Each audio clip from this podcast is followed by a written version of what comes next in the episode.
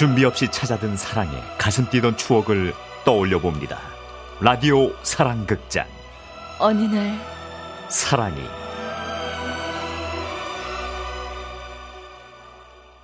허전한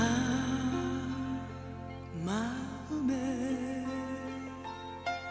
밤길 걸으며.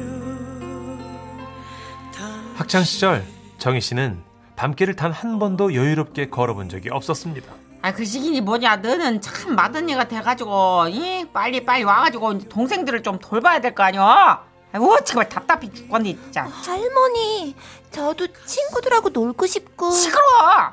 가서 동생 옷이나 빨아와. 정희 씨는 1남 7녀 중 맏딸입니다. 짐작하신 분도 계시겠지만 할머니의 지독한 손자욕심 때문에 정희 씨의 어머니는 아들을 낳을 때까지 온갖 구박을 받아야 했습니다. 그리고 마침내 막내 동생이 태어났을 때. 야, 무엇이냐? 이? 고추냐? 이? 맞아, 고추요? 아이고, 아들이다! 이, 고추요! 아이고, 만세! 할머니도 참, 아들이면 어떻고 딸이면 어때서? 이게 확, 너 좋은 날 아주 쓸데없는 소리 아주 김 뺄 거요? 너 뜨거운 물이나 받아와. 이거 아기 씻겨야 돼. 아, 좀 빨리빨리 움직여. 집에서 애기 한두 번 받아. 아주 그냥 요 놈은 꼭 내 손으로 야무지게 키우려니까. 이. 하지만 할머니의 의지와는 달리 할머니는 그토록 간절히 원하셨던 손자를 몇 번 안아보지도 못하고 돌아가셨고, 바쁘신 부모님을 대신해 막내를 돌봐야 하는 것까지 고스란히 정희 씨 목이 되었죠. 울지 좀 마. 울지 말라고. 정희야, 저녁밥 안 차리냐? 아니, 네 엄마 오늘 늦는다잖아. 네, 아버지. 저 막내 우유 좀 먹이고요. 아니요, 빨리 좀 해. 아버지 다시 일 나가 봐야 된다. 네. 정희 씨는 막내가 태어나기도 전에도 그랬습니다. 줄줄이 동생들 챙기느라 소풍이나 수학여행을 못 가는 날도 많았고, 엄마가 출산하신 날이면 집에서 엄마의 고통스러운 출산을 숨죽이며 지켜보곤 했습니다. 그러다 20살이 되던 해, 정희 씨는 용기 내어 부모님께 말씀드렸습니다. 엄마, 저 대학 가고 싶어요. 아휴, 가고 싶으면 가야지. 정말요? 근데 지금 말고 막내까지 다 대학 보내고 그 다음에 가. 막내? 올해 태어났잖아요. 나랑 20살 차이예요. 막내 대학 들어갈 때면 내 나이 40줄인데. 아니, 그럼 어떡하니? 어? 네 밑으로 동생이 줄줄이 7인데. 그리고 우리 형편에 동생들 고등학교까지 보내는 것도 빠듯한데. 아유, 네가 이해 좀 하고 생활비 좀 보태. 그래서 결국 정희 씨는 대학에 대한 꿈을 접고 취직을 하게 됐죠. 그리고 야근을 하고 지쳐 돌아올 때면 생각했습니다. 내 인생 참 돌고 돌아 멀기도 하다.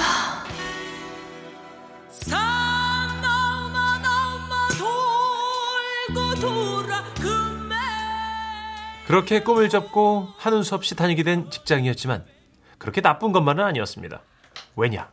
그곳에서 이상형을 발견했기 때문이었죠. 어느 날 여느 때와 다름없이 열심히 일하고 있던 정희 씨는 사무실로 들어오는 한 남자를 보게 되죠. 저, 실례합니다. 뭐지? 이 남자 뭐지? 잘생겼다. 네, 뭘 도와드릴까요? 지라시 물산에서 나왔는데요. 그 정부장님. 아, 정부장님 자리 찾으세요? 어서 따라오세요. 아니에요. 그 대충 가르쳐 주시면 제가 찾아볼게요. 아니에요. 사무실에 책상이 좀 많아서요. 4개밖에 없는데. 부담 갖지 마시고 저 따라오세요. 자, 이쪽으로. 그때부터 정희 씨는 그를 마음에 담았습니다. 용기가 없어 직접적으로 말하지 못했지만 그가 올 때마다 가슴이 뛰어서 일을 제대로 할 수가 없었죠. 그래서 정희 씨는 부탁하지도 않은 커피를 그에게 내가기도 했는데요. 그러던 어느 날. 정희 씨. 오셨어요? 지금 정 부장님 자리 안 계시는데. 오늘은 정희 씨 보러 왔어요. 지나는 길에 점심이나 같이 할까 해서 들렀는데 시간 괜찮으세요? 그렇게 마주 앉아 식사를 하게 된 두 사람. 뭐 드릴까? 정희씨, 그 물냉면 할래요? 비빔냉면 할래요? 아, 고민이에요. 물냉도 먹고 싶고 비냉도 먹고 싶고. 아니 그럼 둘 다 시켜요. 여기요, 그 비냉 하나, 물냉 하나, 갈비탕 하나요. 아유, 둘이 먹기에 양이 많을 텐데. 그래도 이 아가씨한테 다 맛보게 하고 싶어서요. 예, 그러세요. 여기 비냉, 물냉, 갈 하나. 배 터지겠네. 괜히 저 때문에 많이 시키시고. 아유, 아니에요. 정씨 먹고 싶은 건 다 사드리고 싶어요. 제가 그렇게 많이 먹을 사람처럼 보여요? 아유, 아니요. 제가 정씨 좋아하니까요.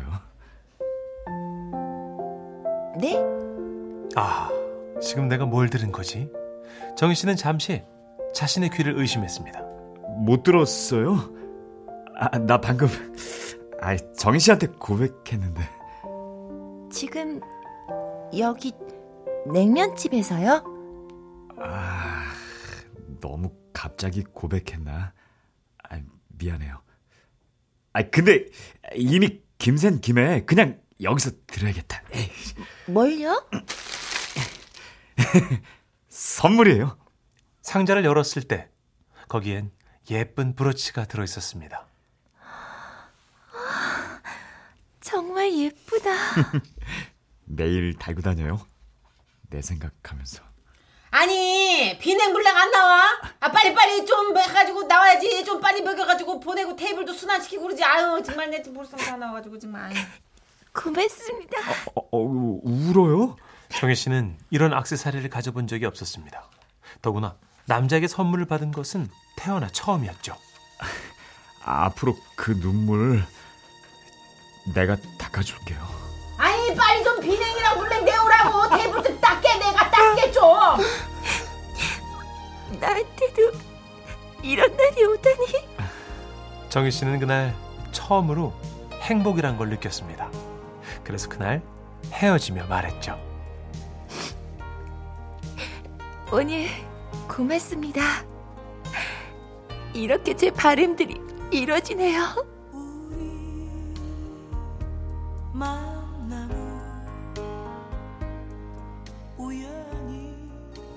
그 후 그는 매일같이 전화를 걸어왔습니다.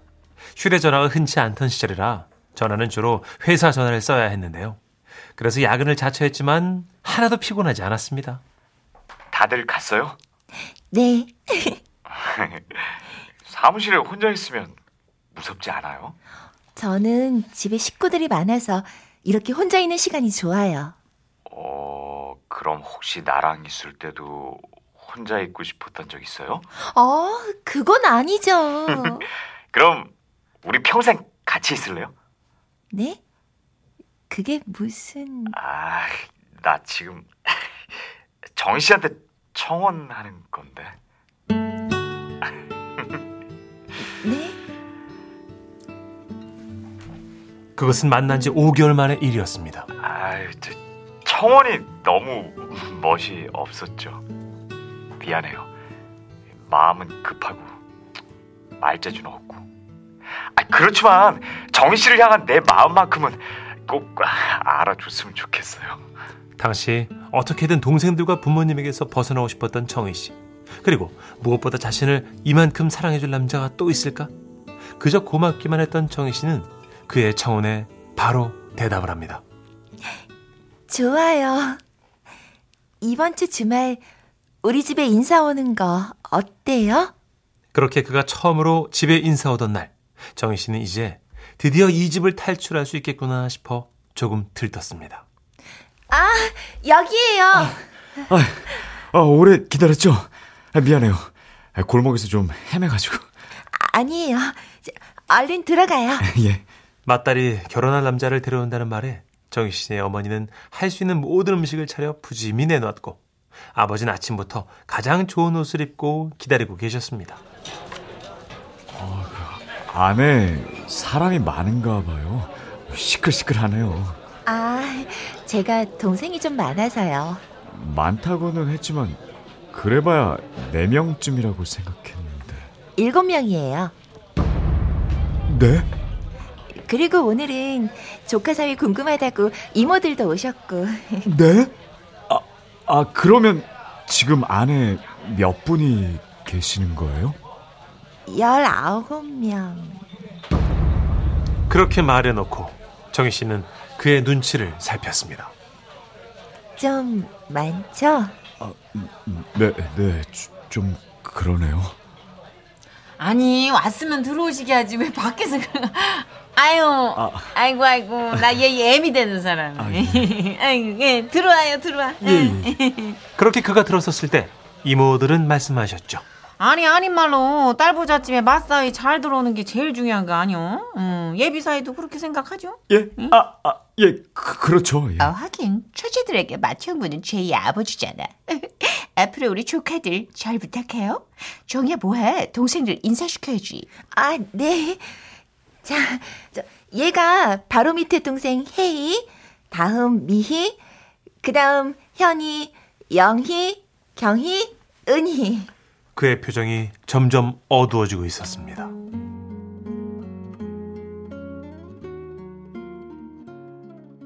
집으로 돌아가는 길, 그는 말이 없었습니다.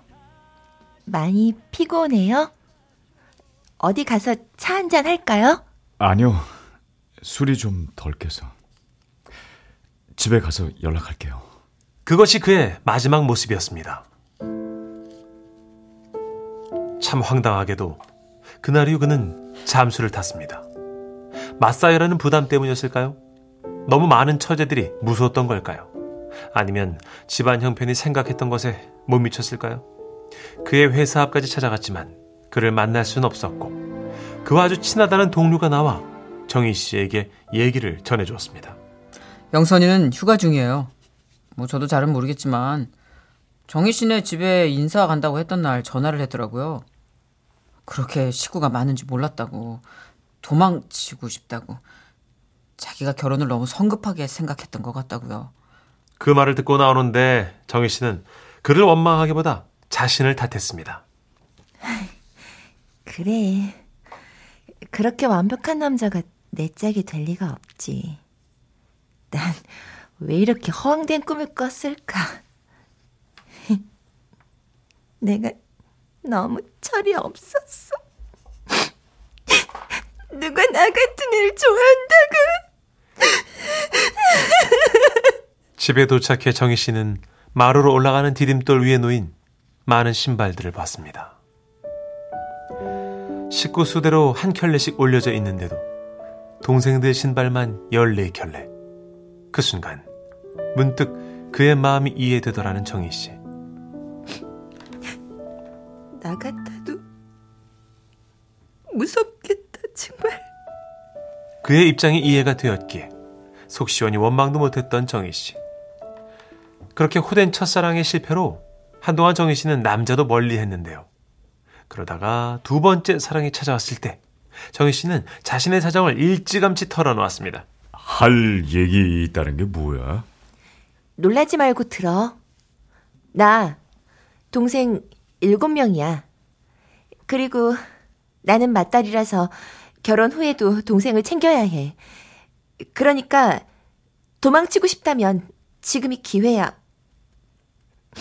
잡지 않을게. 그때 그는 가만히 정희 씨를 바라보며 말했죠. 아이, 그게 뭐. 걱정 마. 내가 누구냐? 내가 형부 노릇 아주 끝내주게 할게. 그리고 그는 정말 약속대로 정희 씨와 결혼 후 멋진 형부이자 자상한 남편이 되어주었죠. 우리 남편은 제 동생들 학비도 보태주고 연애 코치도 해주고 저보다 더 잘 챙겨주는 멋진 형부예요. 그래서 저는 첫사랑에 실패한 걸 다행이라고 생각해요. 아니면 우리 남편 같은 멋진 남자 못 만났을 테니까. 여보, 고마워. 내가 더 잘할게. 내 인생 당신과 함께 익어가서 참 좋다.